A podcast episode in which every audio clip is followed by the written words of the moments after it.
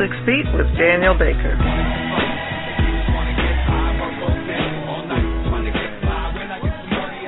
Welcome in. My name is Daniel Baker here on a beautiful, and finally, when I say beautiful this time, Adam, you know it's actually true. I'm along with my co-host for the afternoon, Adam Lowenstein. Stats Adam, how you doing this beautiful sunny afternoon? Doing very well today. It's just a nice day out here in St. Louis as well, and just looking forward to talk about the Celtics and have a nice show. And that's good to hear that it's really nice outside where you are. I got to take in the cherry blossoms earlier this afternoon. It was pretty nice. Not many cherry blossoms out, which a lot of people are kind of, whoa, where are the cherry blossoms? They're supposed to come out like a week or two ago. Normally, they didn't come out. They're supposed to come out this week. They really haven't too much. There were a lot of people though um, it was just it was just really nice. Um, and with the cherry blossoms, I always think about spring. I think blossom. I think hope. And I mean, with, with baseball season getting underway just about a weekend now, that's also about hope at the beginning of the season. The Celtics, though, boy, do they need any kind of hope. Just got some good news earlier this afternoon. Sean Grande tweeted out that both Paul Pierce and Kevin Garnett are going to play in this game, so that's very hopeful for the Celtics' chances of beating the Washington Wizards tonight. They're at home. The game's at 6 o'clock. That's why we're on air early. Right now, we're live until 6 o'clock tonight for the next hour. Stay with us on this episode of the Celtics Beat. But again, with Paul Pierce and Kevin Garnett, you have to think finally that's going to improve the chances of the Celtics win- winning because Kevin Garnett's been out for about seven, eight games now. Yeah, he had a brief stint where he was able to come back for a game or two. The problem was is that then the inflammation flared back up, and the Celtics knew they needed him to get some rest. It's important for him to rest, and this, if anything, was the time to do it because you didn't want to creep it up even closer to the playoffs. Because if you're going to do that, you're going to lose any cohesion that this team can possibly get over these last few weeks, these last six games. Kevin Garnett, the Celtics have him back in the lineup. That'll be huge. The Celtics are about eight points worse per 100 possessions on the defensive end. It is a huge difference between him off the floor and him on the floor. Also, 4% difference in the defensive rebounding. You got to have him in the lineup. You got to have him playing 35 minutes a game in the playoffs. That's the huge thing. They just haven't been playing that well recently. They've run into a few bad games because they weren't able to step up. The Celtics are looking to solidify their spot in the seventh seed in the Eastern Conference playoffs. They are in that seventh seed. They're two games above Milwaukee, above the eighth seed, and all of the playoff teams are set in the Eastern Conference. All eight of them. It's just where they're going to be, except Miami, who clinched the East even last week when we were talking about that. We'll take a look into the future towards the end of the show. I do want to tell you, coming up in just about 10, 12 minutes from now, we're going to have Dave Zirin as our special guest today. He is the host of Edge of Sports. It's a really great radio show. You can listen to that on SiriusXM Fridays from 4 to 5. The channel number is escaping me. I should know because I'm his producer. But he's going to join the show. He's also an author. He recently came out with a book, um, and it's about just like sports and politics, where they collide, what happens when the two mix. Because he's also a Washingtonian. So that means he is a Wizards fan, and my love fest, Adam, you know, I just love John Wall. I love him so much. He's a great player. I think he's a max guy. I want to get Dave's take coming up. If you want to follow Dave on Twitter, it's at Edge of Sports. He just came out with his book, Game Over How Politics Has Turned the Sports World Upside Down. We're excited to talk to him in about 10 minutes. But right now, turning the Celtics world upside down has really been their play without Kevin Garnett and it has been pretty. This past week, we like to take a look back in this first part of the show. Lost to the Timberwolves by 10 points because Pekovic, one of my favorite fantasy sleepers from last year, scored 29 points. Then Jeff Green saved them with a 34 point performance against Detroit on Wednesday. So the Celtics were 1 1 at that point on the week, and then they just most recently lost to Cleveland at home by six points on Friday night. Yes, no Paul Pierce. Yes, no Kevin Garnett. But that was not a very pretty loss. Yeah, Tristan Thompson had a game of the ages as far as playing against the Celtics. The Celtics haven't let up that many points, that many rebounds, and a nine for nine night at the free throw line since Alonzo Mourning in the early 1990s. So really a frustrating performance by this Celtics team because the Cavaliers are obviously one of the worst teams in the league. You know, you had Kyrie Irving back in the lineup, the problem was he wasn't looking too good. He was still uh, you know, showing ill effects of his injury. So that's really where it came down to. And, you know, Paul Pierce is a huge part of this team as well. The problem is when you're looking at a Celtics team without its two biggest stars, and then you throw in Rondo, that's your three biggest stars, and then Jared Sullinger, your best rebounder. You're looking at a team that is an all second unit and then an all third unit it's a huge difference. Paul Pierce, huge impact on the offensive end. I just talked about Kevin Garnett. The Celtics are about five and they're five and six this season without Kevin Garnett. And then you throw in you throw out Paul Pierce. Paul Pierce. The Celtics are about five and a half points worse on the offensive end per 100 possessions without Pierce on the floor.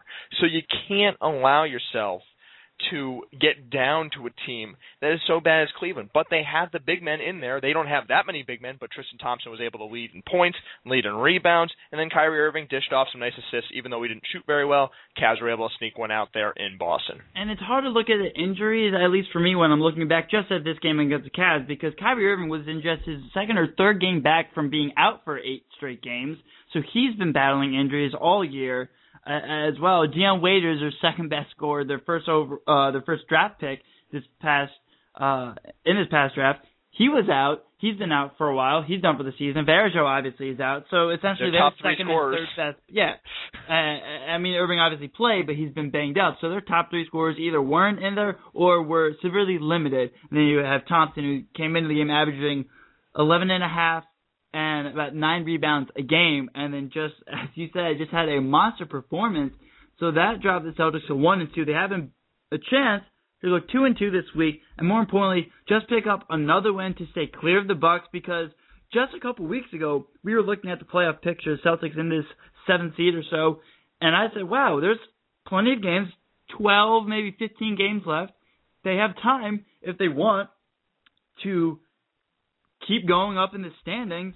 And I mean, mathematically, even like the third or fourth second seed wasn't even out. And then the Knicks got hot, and the Celtics really just they've been struggling to say the least.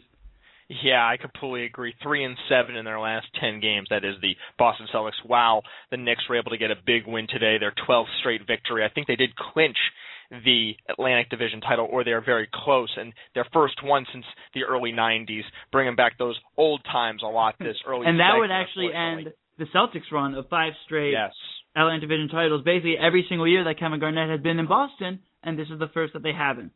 Yeah, and you knew it either it was going to be the Nets or the Knicks. Now that after the Celtics were struggling, to say the least, you know, right now, and their road struggles have been bad. But then you see that game on Friday; it's just frustrating. But Avery Bradley just received word that he will be in the starting lineup tonight. Then you also are adding, obviously, as we talked about, Pearson Garnett. This bodes well because you have the the Celtics have the tiebreaker over the Hawks. They're two games behind, six games left for the Celtics. They have a chance. They have a small chance, but a chance to say because you're looking at the end of the season and you're looking at a Miami game where they may sit guys. You're looking at an Indiana Pacers team that if they keep dropping, they're going to be stuck in that third seed. They may sit guys in that second to last game of the season. And then you have a cupcake in Orlando on Saturday night on the second night of a back to back, hopefully after Miami sits players. And then you have Toronto as most likely, you know, they're they're definitely okay, but not that great of a team. The Celtics do have a chance at moving up, but it will be tough.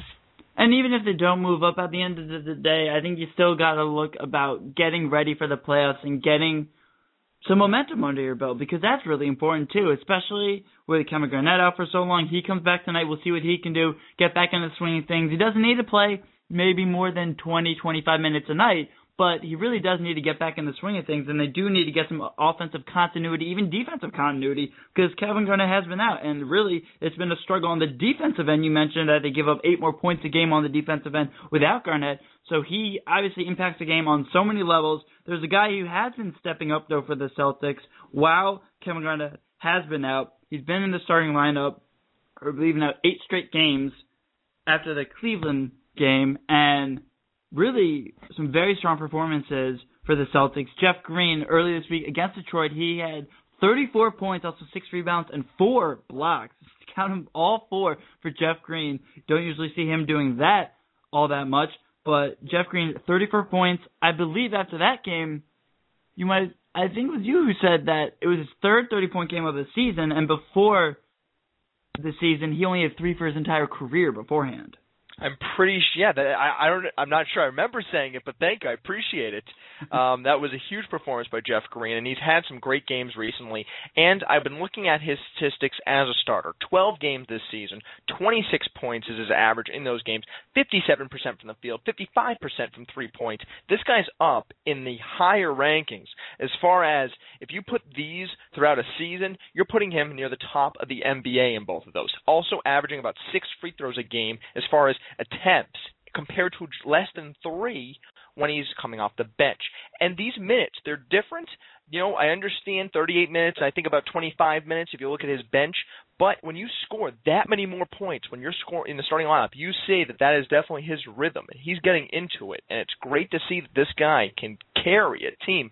Not since he wasn't able to carry a team, I don't think since college. And he's been able to do it recently. But you know, you have to have some weapons around him because this Celtics team around him, except for I would say Brandon Bass at times, who has been pretty good recently, has been failing the team because this Celtics team has just looked pretty poor recently without their stars. Jason Terry, Courtney Lee, just a couple guys who really have struggled with their shot, not necessarily all season. Well, you can make a case all season. They've both been very underwhelming from the field in terms of what the Celtics were hoping to get in terms of what both those players have done throughout their careers. You mentioned the 26 point average for Jeff Green. That would put him fifth in the league. That would put him above James Harden, above Russell Westbrook, Steph Curry, Wade, all those guys. It'd be right under LeBron, Kobe, Carmelo, and Durant. As Durant and Anthony are battling out for the scoring title, percentage points ahead is Durant. And to be honest, I really kind of hope that he gets it because at the moment he's on pace to probably play every single game this season and I'm not uh, not to necessarily blame injuries on anything or, or, or take away what Carmelo has done, but if you miss about 15 games in the season, I think you should kind of give it to the guy if they're tied in percentage points, pretty close. Give it to the guy who played every single game. Come on, just why not? And that will put him in some elite company where players leading the league in scoring. Only Michael Jordan and I believe Wilt Chamberlain led the league at least four years in a row in scoring. Yeah, that'd be really impressive. And you know, you really when you look at a guy that like that who can really score and can play so many games, and that's when you have an impressive player. But he is young, so that's why he's able to do that. It's just an interesting situation when it comes to the scoring title because do you want to play every game? Do you want to put yourself in a position that an 82 game season you know wears you down and then when you're around game 100 near the middle near the middle of the playoffs, you're running down and then you still have to carry the team and it's a little tough. And the most interesting thing about, I guess, what the um b- between their battle with Carmelo Anthony and Kevin Durant for that scoring title, because obviously the Knicks are, are set up so that they really need scoring from him. And he put up a huge game, 36 points against the Thunder today. The Knicks won 125 to 120 in a shootout. Obviously, team's defense, uh, we'll, we'll say optional. Uh, but we saw last season how the Spurs came into the playoffs very hot. They won 20 games in a row before going two up on the Thunder and then losing four games in a row. So is this something maybe that the Knicks could even benefit from from losing a game before they head into the playoffs? I've always been a proponent of losing a few games near the end of the regular season because then you're not thinking about any streaks or anything like that. I don't know why, but it just allows maybe as a fan more than a player because I've never been on that type of stage you know you kind of need to get that feeling because then you don't have to worry about playing every minute and playing and to worry about the streak even in the regular season. So say you know remember when the Spurs had that streak and I think it ended at 20 games last mm-hmm. postseason. That kind of weighs down on you, and then you lose four straight to the Thunder it really does not in the past no team really can be able to carry a regular season streak into the playoffs like a team can do that at the end of the college basketball season with a tournament or something like that, you know, a conference tournament into the NCAA one. But I think that that's where you want. If you're a Knicks fan, you don't really want every win down the red, down the stretch here. And one guy who's been so hot of late, John Wall of the Wizards, just dropped 37 points in a 104 to 85 victory in Indiana, or excuse me, at home against the Pacers. He did that yesterday, 38 minutes, 37 points, four rebounds, five assists, two blocks, two steals. Just on all around, very, very good game. When we come back, we're going to talk about John Wall. Does he deserve a max contract? We're also going to talk with Dave Zirin, host of Edge of Sports and renowned author about his hometown Wizards and the NBA in general. Don't go anywhere. We'll be right back on the Celtics beat.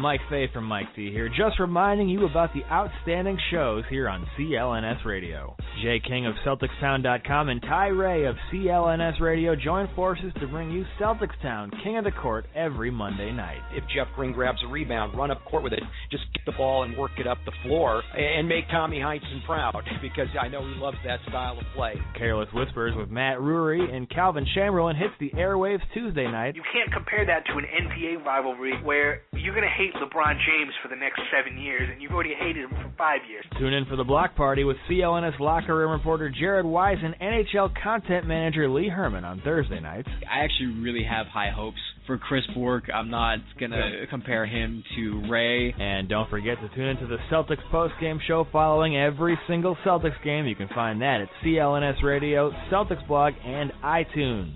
It's invaluable how much Jeff Green means to this team right now if he can continue to play this way. That's not all. There are even more awesome podcasts available. Check them all out on clnsradio.com. CelticsBlog.com. Blogging since 2004 and leading an outstanding team of contributors, Jeff Clark is the most distinguished Celtics blogger on the web. Celtics blog features a team of journalists and locker room reporters that provide Celtics fans the most unique, thoughtful, and in-depth commentary online. There's a bunch of ways to interact with the number one community of Celtics fans, Friday fan posts, fan forums, and the most popular live game chat room.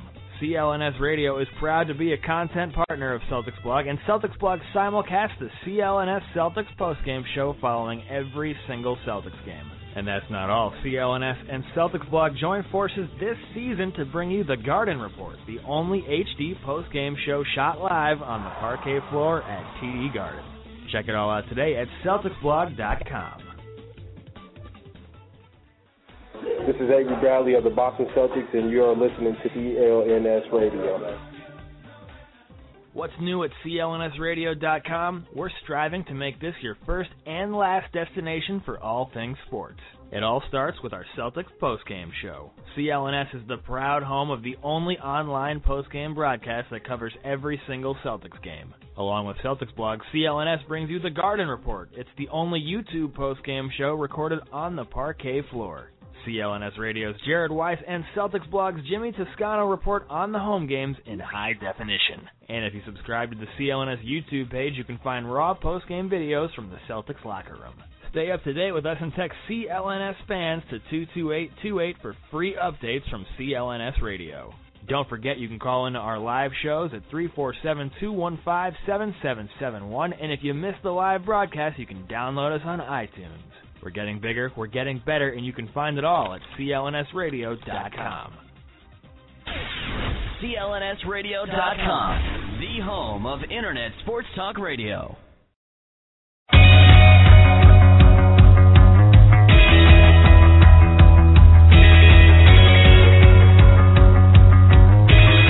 And welcome to the Celtics Beat. Thank you so much for joining us. My name is Daniel Baker, and I'm alongside my co-host for the afternoon, Stats Adam, Adam Lowenstein. Thanks as always for joining me on Sunday, and we're also very pleased and honored to be welcomed by Dave Zirin, host of Edge Sports radio show. You can hear that on Sirius XM, and also most recently author of Game Over. How politics has turned the sports world upside down, and also a big Wizards fan. Dave, thanks so much for joining us. How are you doing today? Oh, hey, great to be here, Dan. Thanks for having me. And we'll go right into the Wizards. And it's really nice that he had such a great game because I just have a huge love affair with John Wall. I think he's fantastic. I think that he was definitely deserving of a number one overall pick. I think he's deserving of a max contract. Just dropped 37 points and almost help lead the Wizards to a 20-point win over the Pacers, who I think might be the best team, uh, team with the best chance to beat the Heat in the playoffs. This guy has just been so impressive uh, this season, coming back from injury. What do you think about John Wall? Does he should the Wizards give him a max contract, and also, do you think they will? Well, max contract, I think they should give him the highest possible contract that he might be able to command on the open market. Because of the new uh, collective bargaining agreement, there are far less max contracts being handed out, far more contracts that are in the Stephen Curry range, mm-hmm. uh, ten, twelve million dollars a year. But I think they should pay him whatever it takes to keep him. That might not be a max contract though, and that would be a very good thing for the Wizards. Give them more cap flexibility, give them the chance to add more parts but whatever it takes to keep John Wall, they should do because in the span of 30, 40 games, he has turned the perspective on him from number one bust, Kwame Brown 2.0, David Falk disses him, and all the rest of it, to being the leader of the second best defense in the NBA, and now right back in the discussion of one of the best young point guards in the game. And his maturation it has been very impressive because he, missed so much of the season. He said, I, I just got the feeling that off the court he matured and really brought it to the court, being a leader, and also he's expanding his game. He, he's got much more range than we ever envisioned. Still, obviously, not much of a three-point threat, but it doesn't seem to matter because every so often he's putting up 37 points. A couple nights ago, 27, dropped 47 against Memphis, and what was maybe one of the best performances of anyone this entire season. Don't make make no mistake though. But but Dan Dan John Wall still needs a three point shot. He still needs to work on it in the off season. I don't think you can be a successful top notch point guard in the NBA if you don't have at least an average three pointer. And yes, I'm also talking about Rajon Rondo here. But I think that John Wall needs to start to see Kyrie Irving as his competition, as the person who, uh, like basically the Deron Williams to his Chris Paul or the Chris Paul to his Deron Williams from about uh, seven years ago. And let's remember what Kyrie Irving just did. He just won the three point contest at the mm-hmm. All Star game. And I think John, there's no reason why John Wall, given his athleticism, uh, given his coordination, can't will himself into being a better shooter, which he really does need to be to go to the next level.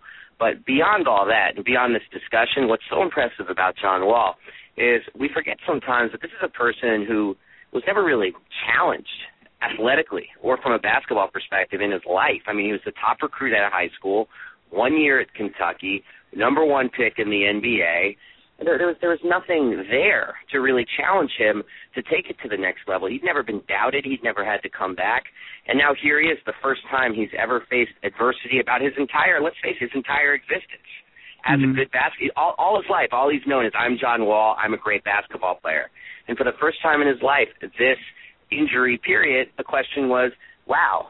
Maybe he's not. Maybe he's just a piece, as as DC Sports Radio said over and over again. And I, I love the fact that he's responded to this adversity so strongly and really positioned the Wizards to have a ton of hope going into next season. Hey, Dave, this is Stats Adam here, and I'm looking at the team as a whole here, you know, stepping out from Wall, and they had a great defense even before Wall came in, and then he's yes. helped this defense stay strong. They're the fifth best defensive efficient team in the league this season, and mm-hmm. I can't believe it. No one can believe it. What can you say about this defense and how that can help going towards next season? Well, first and foremost, the defense was very good before Wall came back, and it's been utterly outstanding since he has come back. So before Wall, very, very good. After Wall, another level, utterly outstanding. Now, why was it so good? Two reasons. One, let's say defense is about scheme and effort. So all the credit in the world to Randy Wittman. I mean, keeping his players playing D when they're what, like five and 25. I mean, the the record was was comically bad, worst record in the East by far. And not only did the players not quit quit on him, but they actually they upped the intensity. They played terrific D. That's the first thing. The second thing is you know the the whole twin towers thing. Like when they're able to get their bigs on the court at the same time, and Nene and Okafor, and even switching in Kevin Seraphin. I mean, it's a lot of big bodies. It's a lot of people willing to clang and bang. And in Okafor, you have someone who's, you know, I think, been consistently underrated throughout his career as a rebounder and a defender. And it's a, it's a nice meshing of parts And I, I thought I thought I was seeing this last year because in Nene, for the first time in John Wall's career, you had someone who could both have his back on the defensive end and someone he could throw it into the post with some regularity. Before that, remember it was JaVale, Andray Blatche, mm-hmm. you know Nick Young on the wing. I mean, it was the the, the horror show. That's where three little idiots, like some horrible fairy tale. Um, three little idiots, and and so, but but like, so you saw a little bit at the end of the year, but you also could have said, well, it's fool's gold. It was the end of the season. Nobody was really playing hard against them. And I just love the fact that their D has matured. I love the fact that Wittman has kept them playing D, and I love the fact that John Wall, and this is I think a pretty new thing, has become a ball hawk of a defender on the ball. It, it's fantastic to watch as a Wizards fan. And frankly, I'll say this too: if you're just an NBA fan, you have NBA ticket. I mean, the Wizards should be on the top of your list if you got a night to watch some ball. Uh, you, you talk about adding Nene and really also mostly who they subtracted. It's kind of the addition by subtraction in the sure. off season. I really liked what they did in terms of putting pieces around Wall because also there were guys coming in like Okafor who could and then they could really kind of help him become a professional too, and just in general. And one thing I thought that was fascinating was Randy Wittman just recently came out and said they're gunning for ninth place. And mm. obviously that that's really rare. I, I don't remember the last time an NBA coach has said, "Let's try to get ninth place. We're not going to make the playoffs, obviously, but we're not, and we're not going to necessarily get a better draft pick. Obviously, a lottery, who knows? But it, I really like what that says about the team me- mentally that they're going to try to do that and put it on the table. It's very professional of them. And look, I mean, I, I'm the first person to trash Ernie Grunfeld. I mean, I mean, I'm like sitting in front of my TV when Jan Vesely was drafted. Like, please take Kawhi Leonard. Like Chris Singleton drafted. Please take Kenneth Faried. And I know I wasn't alone in this. I mean, I think he's just just so terrible in so many ways, and we should call him out for that. But these two decisions: one, sticking with Randy Wittman, and two, not going by what was the basketball conventional wisdom, which said, well, John Wall at best is just a good piece in a puzzle, but not someone you build around, and actually rejecting that consensus. Now, granted, you could argue that his job depended on rejecting that consensus, like he had to keep going, like the guy he chose to be number one overall was worthy of that pick. But still, it has worked out, and you know, good for good for Ernie Grunfeld because I, as a Wizards fan, it's like I want Ernie Grunfeld to go down as the greatest GM in history. That ain't going to happen. but if he does, it means I'm watching winning basketball and we're going deep in the playoffs. And looking forward to next year because the Wizards right now with ball 24 and 19 on the season, that percentage 50.558 would give them the sixth seed right now in the Eastern Conference. Looking forward to next year what's the one thing that they they need to add? Because looking at the roster, I mean, I, I like what they have in Wall, regardless of how well he does from three point range. Obviously, Bradley Beal's are shooting guard of the future. They got Nene, Okafor. They have some size. I think it's the wing player that they need. Is that what they're going to be going mm-hmm. for in the draft? No, absolutely. I mean, Trevor Ariza just ain't going to cut it. Um, they, you know, remember there was almost that trade between Trevor Ariza and Caron for Karam Butler. Mm-hmm. We need like Caron Butler circa 2006. That's who we need. I hate to be a jerk about it, but we need Kawhi Leonard. That's who we need on this team. Um, we, we need a D who can defend, a wing who can defend, and who can also shoot. Uh, Kawhi Leonard would fit that bill. Obviously, we're not going to get him. Um, this, this draft I find very interesting. A lot of people are calling it a low talent draft. I don't agree with that at all. I just think it's a draft of great uncertainty where if you have terrific scouting, you might get a perennial all star from this crop of players coming out. The problem, of course, is that we have Ernie Grunfeld doing our drafting. So I don't know why I would have confidence that they would pick something good. But but you're absolutely right. Like a big wing who can defend, like a, a Trevor Ariza who's not Trevor Ariza. That's what I'd love to see on this team. Yeah, I mean, I don't think the draft is necessarily that great, but I think it's fairly deep compared to some past years. They can go 10, 12, and the value might be there exactly. at, at least. Well, I mean, that's the thing about have, NBA drafts it's like if you go back and you look at NBA drafts, there are drafts people called weak, drafts people called strong. But at the end of the day, with with rare exceptions like 1996 and 2003 being rare exceptions, you go back and look at a draft. I mean, they tend to all be the same in the wash. You get a smattering of all stars, you get a smattering of greatness, a smattering of great role players, and a smattering of And I, there's no reason to expect this year. Certainly, it's not going to be historically good. We all agree on that. But I don't think it's going to be historically bad either. I don't think it's going to be you know Marcus Fizer and uh like that particular draft. Like all Candy is not going to be coming out. yeah, those yeah those players are so terrible. I'm not. I'm even blanking on their name. Darius Miles, Marcus Fizer. It's not going to be that draft either. Yeah, and you know Rajon Rondo was you know the 21st pick, you know in in 2006. So mm-hmm. you can definitely get the diamonds in the rough, and and of course the the Wizards will be in the lottery, so they'll be having a, a better chance at a higher pick. You know, you're saying um, as far as Rondo, you you alluded to him earlier. You know, as far as the Celtics team going forward, can Rondo come back and adapt to this new philosophy that Doc Rivers? Doc Rivers has been great on the fly at changing this team. They've had some bumps in the road with all these injuries, but going forward, is Rondo going to have to change his style of play? Oh yes, or he's gone, or he's wow. out of there. I mean, the the worst thing for for any superstar to see is that they might be expendable. And I think so. Rajon Rondo's got one of two choices. Like he can either adjust and figure out how he can get in and fit in, and he can accept the fact that you know before the season began, and I, I'm on this list too.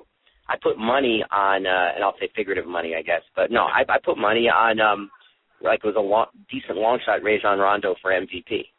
Was like yeah, I like the new pieces coming to the Celtics. It's like if he has a, you know, because there's this idea that this is now it's not even a big three situation. This is Rondo's team. That's not the way it's going to be going forward, unless he makes it his team by actually showing that first of all he can hit it, hit a shot consistently and adjust with the current system that Doc Rivers has put together. And my God, it's it's never a good sign for a superstar where the team actually seems liberated and unshackled when you're gone. Yeah, it's such a tough situation for this type of Celtics team because you know you lost Sullinger, you lose basically everybody, and now the Celtics are playing the Cavaliers with their second unit on the Friday night, and you know the Wizards basically had to do that where they've had injuries all over the place, and then Bradley mm. Beal goes down, but at least they weren't in contention, I guess, because if they were, that would have been a crushing injury.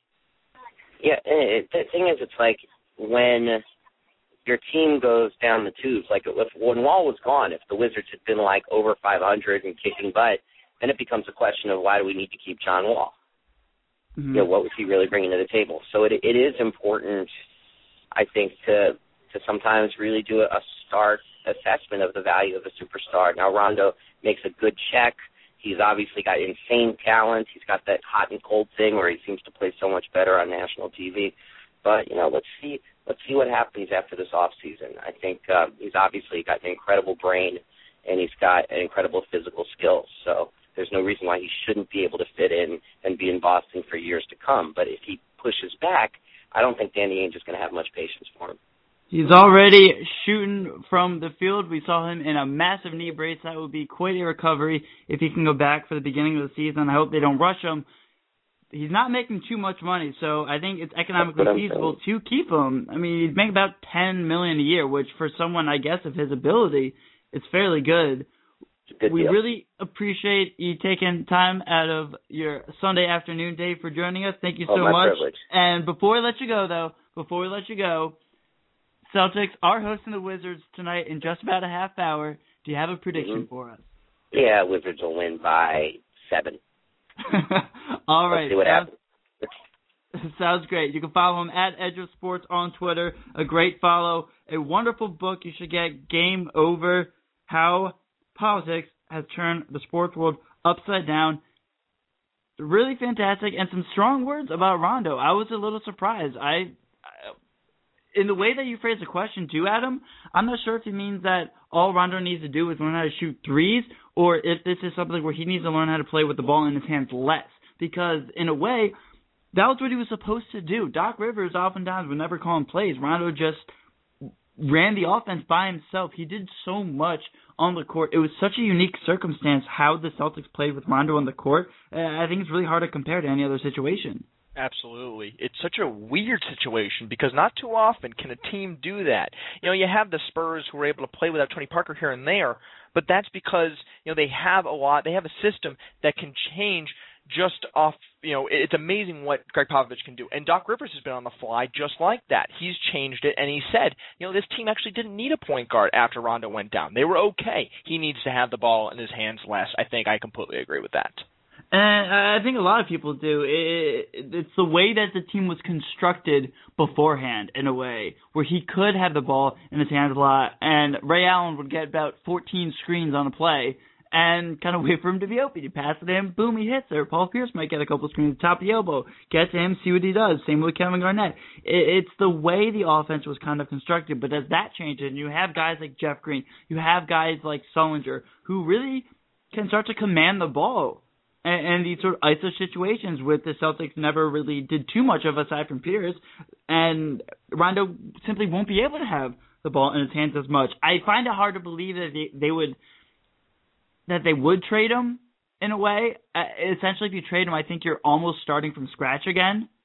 Because I mean, uh, assuming this might be the last year possibly for Kevin Garnett, Paul Pierce, we don't know, maybe one more year, but you're essentially starting over if you trade him. And, dep- and depending on what you get, we've seen it's kind of difficult. Are you going to be able to get another guard type player for Rondo, or are you going to be able to get a big man who can come in and do what he does?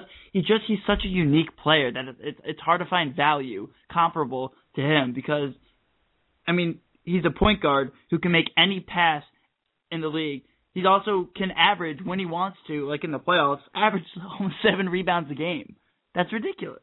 Absolutely. Uh, it's a tough situation because value is the key word there. You hit right on it, and that's exactly what I was going to talk about. The problem is there is no one out there outside of Chris Paul that I think I would take as far as the point guard position. And then, you know, the Celtics have been struggling at point guard and center without Rondo and pretty much overall since Perkins has left. But the Celtics arguably have won that trade because Jeff Green could be a you know I I've, I think you had said a better than poor man LeBron when I brought it up before. Yeah. So it's possible that Jeff Green is arguably a top 20 player within the next few years.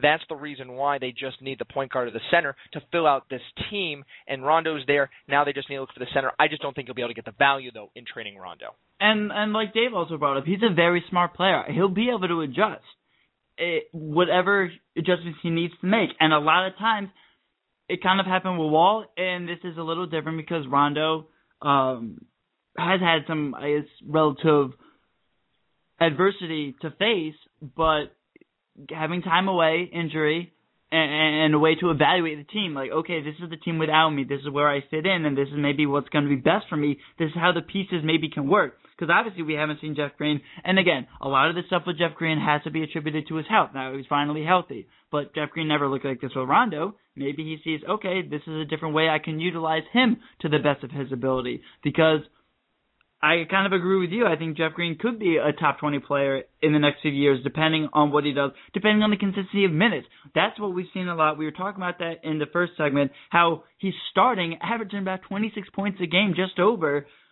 That would put him fifth in scoring for the season in the entire NBA. This is a guy who, when he, I think he feels like he has the confidence and that he is starting, when it's all there mentally and it's just a clear passing, you just go play basketball, he can really excel.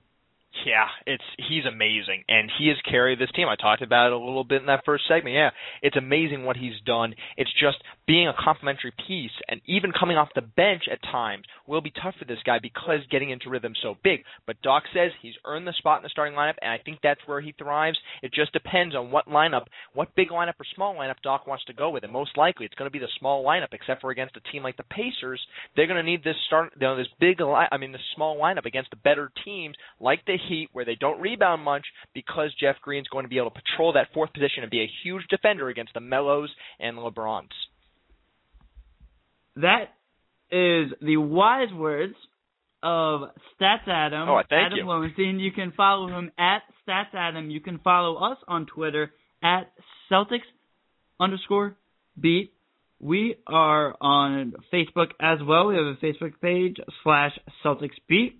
We are usually on the air from six to seven on Sundays. Today a little bit early because the Celtics game is tipping off in just about 20 minutes. The Celtics coming off a loss to Cleveland at home, and they have a couple more, if one more game at home before they go on the road to face Miami and Orlando.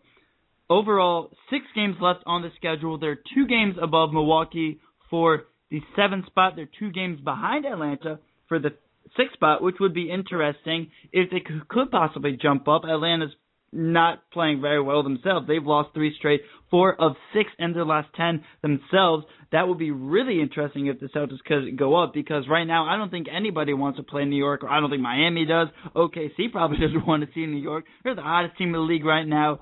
Twelve straight wins. Very, very impressive. No more impressive than Carmelo Anthony, who is just about 0.1 points per game behind Kevin Durant. I think he actually passed title. him today. Oh, he did. I'm pretty sure he passed him. I'm looking on ESPN Stats and Info, tweeted about an hour ago.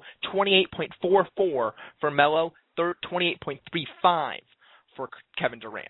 Okay, so he has officially passed him because in the game today between the Knicks and OKC, Anthony dropped 36 points, 15 of 29. Yes, 29 shots. That's a lot. But when you make over half, that's kind of okay. And Not at three of six from three point range. Kevin Durant, seven to 17 from the field, took 15 free throws, made 13. He only, I say only, he only scored thir- 27 points. So that is pretty much the difference. That's going to be a race that's going to be so fun to watch. When we come back, we'll take a little bit more of a look at the Western Conference because OKC might have been a little tired after downing the Spurs in what was a possible preview of the Western Conference Finals. That would be really interesting. I would love to see those teams face off again. You know the Spurs want just another shot at the Thunder in the playoffs. This time they won't be riding that win streak. But when we come back, we'll take a look as the playoffs start to get very, very close. The seedings are starting to get clear. Don't go anywhere. This is the Celtics Beat. Don't go anywhere. The Celtics Beat returns after this.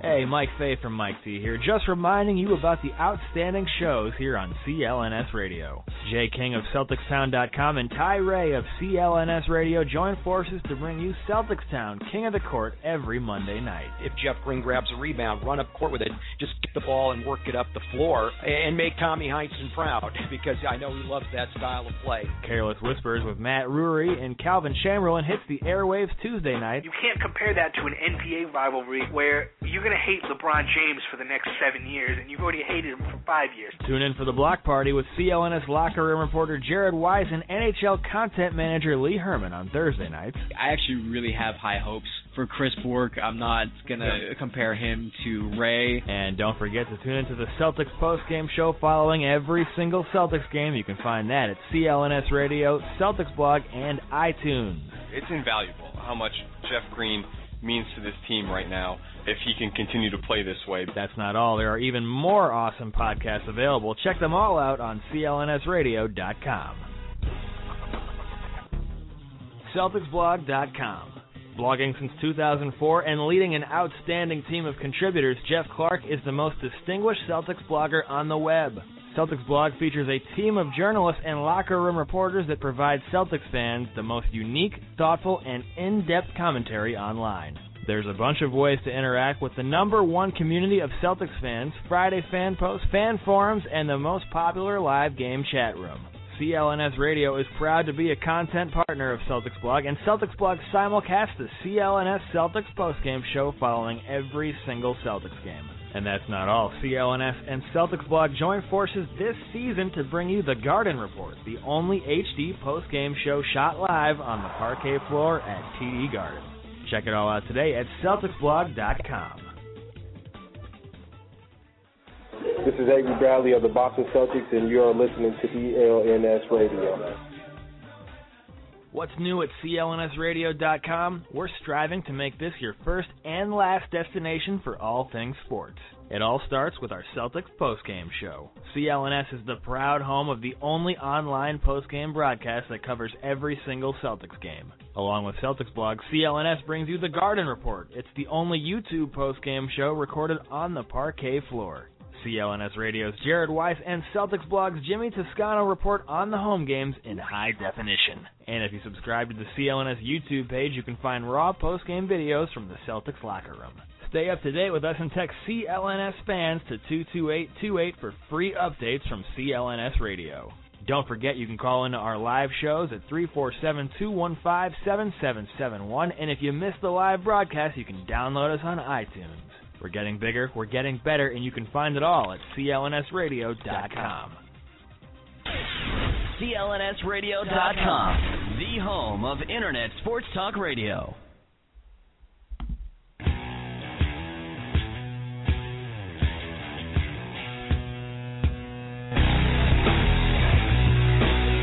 Celtics Beat with Daniel Baker. Welcome back to the Celtics Beat. Little audio slave there, gasoline on a sunny Sunday afternoon. Loves me some Audioslave when I'm on the open road. That's just it's just really fun to listen to. It gets me pumped up because we're getting pumped up for the Celtics game that's going to happen about 15 minutes here, hosting the Wizards hosting a Wizards team that really has been playing playoff caliber basketball since the return of John Wall. An- another interesting facet about this game is because the Celtics midseason acquisition came from the Wizards and Jordan Crawford. He's a guy that's never lacked for confidence. You know he's going to be pumped up. And actually, Michael Lee of the Washington Post, a fantastic beat reporter for anyone out there who covers the Wizards, obviously, and he said uh, John Wall talking about Crawford facing the Wizards for the first time. He says he's going to be fired up. You know him, I know him. He's going to be fired up. So it sounds like he's going to be excited, and we could expect a big game from Crawford, who apparently has a very short-term memory because he also earlier this week said that he doesn't even remember playing for the Wizards, which I don't know if that's a good thing or a bad thing. Yeah, it's kind of weird, but just what you get when you get Jordan Crawford, a guy who is a just a chucker from out there and can hit the 30 footer whenever he wants to. Basically, it's crazy what he can do. He's the guy who I want shooting a three quarter court shot when you need one at the end of the quarter. It's amazing what this guy can do. Although he's coming off of arguably his worst shooting performance as a Celtic on Friday against Cleveland, I think he went three for 14, but this guy can definitely do something for this team and possibly win a quarter or even a game for the Celtics in the playoffs because of this shot that he has. You know, the Knicks have a lot of great shooters. They've been able to shoot very well this season from three point. But this Celtics team might have a chance when they have all these three point shooters who seem to be a little off kilter right now. Jordan Crawford is one of those, and he can win a game for them. He can do it. I'm thinking back to Eddie House in the 08 and 09 playoffs when you saw those huge shots from a guy who had only had a little bit of prior playoff experience. He went deep in one run for Phoenix a few years prior, but then steps up for Boston two consecutive playoff years, and then you really don't see much of him again. But this guy, he did great for the Celtics, and hopefully Jordan Crawford can do the same. It's interesting. I'm uh, because I, I think Jordan Crawford's offensive game, at least the potential of it, is superior to what House had. House Definitely was much point. more of the come off the bench spot up three point shooter, and there's fine. There's nothing wrong with that. You can make a long career in the NBA if you can hit corner threes and play some defense, and that's what Eddie House did. But Jordan Crawford, we've seen a lot of his game in, in terms of what he can do driving to the hoop. He contorts his body. He finishes these crazy finishes. If you've been watching the NCAA tournament, Russ Smith, I think maybe is well, I think he's a better version of what Jordan Crawford is, uh, at, at least in the lane. But kind of the same thing that he can take these shots and get shots off that maybe no one else on the Celtics can. I'm not saying he should ever take those shots or anyone should ever take those shots in basketball, but he tends to. And you know what? He actually tends to make them a lot more than anyone would ever expect. And we're talking a lot about his shooting. Let's not forget his passing. This guy surprisingly has some great passes off the dribble. What he can do is drive into the into the key and then find a baseline driver who is coming in, cutting towards the hoop. It's great to see what this guy can do in different facets of the game. And even he's a better defender than Jason Terry is. He actually stays in front of the offensive player. This guy can actually help this team and stay out there for more minutes than you think because he can help them in so many different areas as well as, of course, what you can see when he puts that ball in the hoop from far distances. Defensively, I think it's because of the effort, and we heard Yeah. that in the conversation with Dave Zirin, our guest, earlier in the show. That's what the Wizards were doing so well, and that was very impressive. Especially, you got to give a lot of props to Randy Wittman, who is doing one heck of a job coaching down in Washington. And I think, depending on how well they do next year, if they get a top four seed next year, I think he could easily be in the the year. conversation for coach of the year. Yep. I love it. But with a team that's bad, because defense, at the end of the day, all these guys are very, very skilled. All of them are very athletic. It comes down to effort and consistent effort. It's very easy to play when you're on a playoff team and you're winning, and now Jordan Crawford is. He has 22 games under his belt with the Celtics, scoring 8.2 points a game, not bad at all, and two 2.4 assists a game. You mentioned his passing, but also his shooting from the field. The percentages is a little less, but because he's a chucker, it kind of comes down a little bit. 30% from three point range, 38% from the field.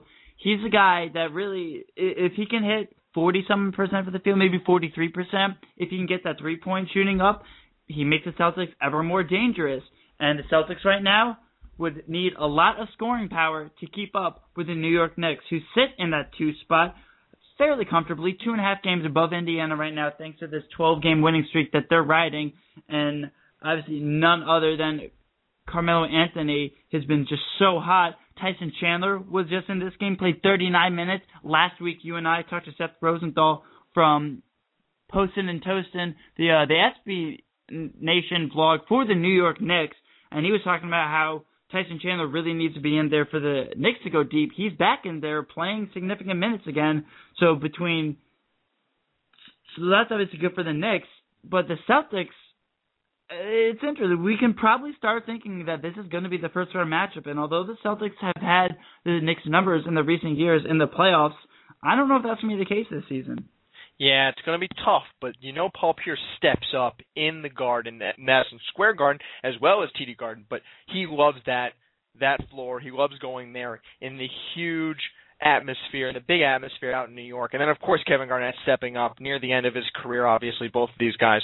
So I think facing the Knicks, you're going to get a little bit more intensity from the Celtics team as opposed to facing the Pacers. You just can't tell which one is going to be an easier matchup because both are very tough teams and are arguably that second tier, both of them by themselves above that Miami Heat team because I don't know if you can sneak up the Bulls or the Nets because those you know the the Nets seem to be struggling against very good teams. They've been able to pound the terrible teams. I think they only have like three or so losses against below 500 teams this year. So it's great to see what they've been able to do that to help their record because the Celtics haven't been able to do that. I think they have like 13 losses or so or 14 losses against teams below 500. So when you're looking at the Knicks and the Pacers, they're two different teams. One is a great rebounding team.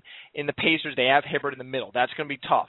But then you have this Knicks team that has they can play so well and can play so terribly. Recently, you've seen them do it so much and so great these last 12 games in their winning streak.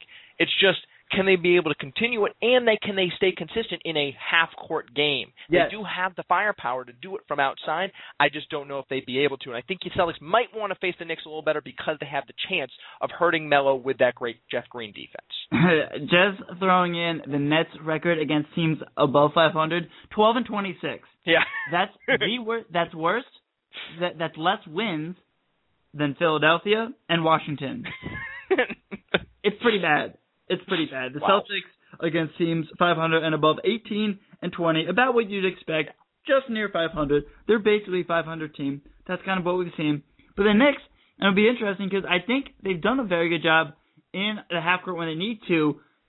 They have the ability because Carmelo can hit any shot anywhere. He can post up. He is such so big, so strong that when he does post up, that's fine. And we know J.R. Smith can really score from anywhere. He's really continuing his good play obviously it's about Carmelo and how far can he carry the team because he had 36 tonight, 41 last game, 40 points two games ago against Atlanta, and three games ago against Miami when he scored 50 points. He is the first New York Knicks since Bernard King to score at least 40 points in three straight games.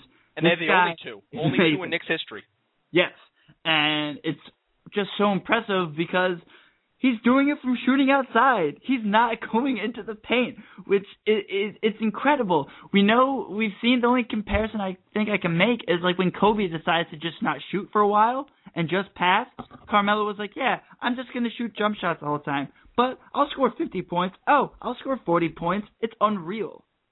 It really is, and you know, he gets his first free throws in the game right near the end when they foul him, when the Thunder foul him in order to get the possession, get the ball back. So it's amazing that Melo wasn't able to go to the hoop in this game, and I think he didn't even take one, you know, 16 feet or in against the Heat last Wednesday in that 50 point game or, or one of the games. It's amazing what he's done. It's weird though because when this when the ball does not fall, and he, it hasn't against the Celtics what happens? J.R. Smith has, has stepped up. That's that's really the reason that they've been able to win so many games recently. When Melo before this recent stretch was struggling a little bit against the Celtics and against a few other teams. But it's going to come down to Tyson Chandler, who really helps the defense. There's a huge difference between him off the floor and on the floor. I think it's about, you know, they had that good stretch without him, so I think they brought it down to about four points per um, 100 possessions that they lose defensively uh, when he is on the floor. That's how he helps the team.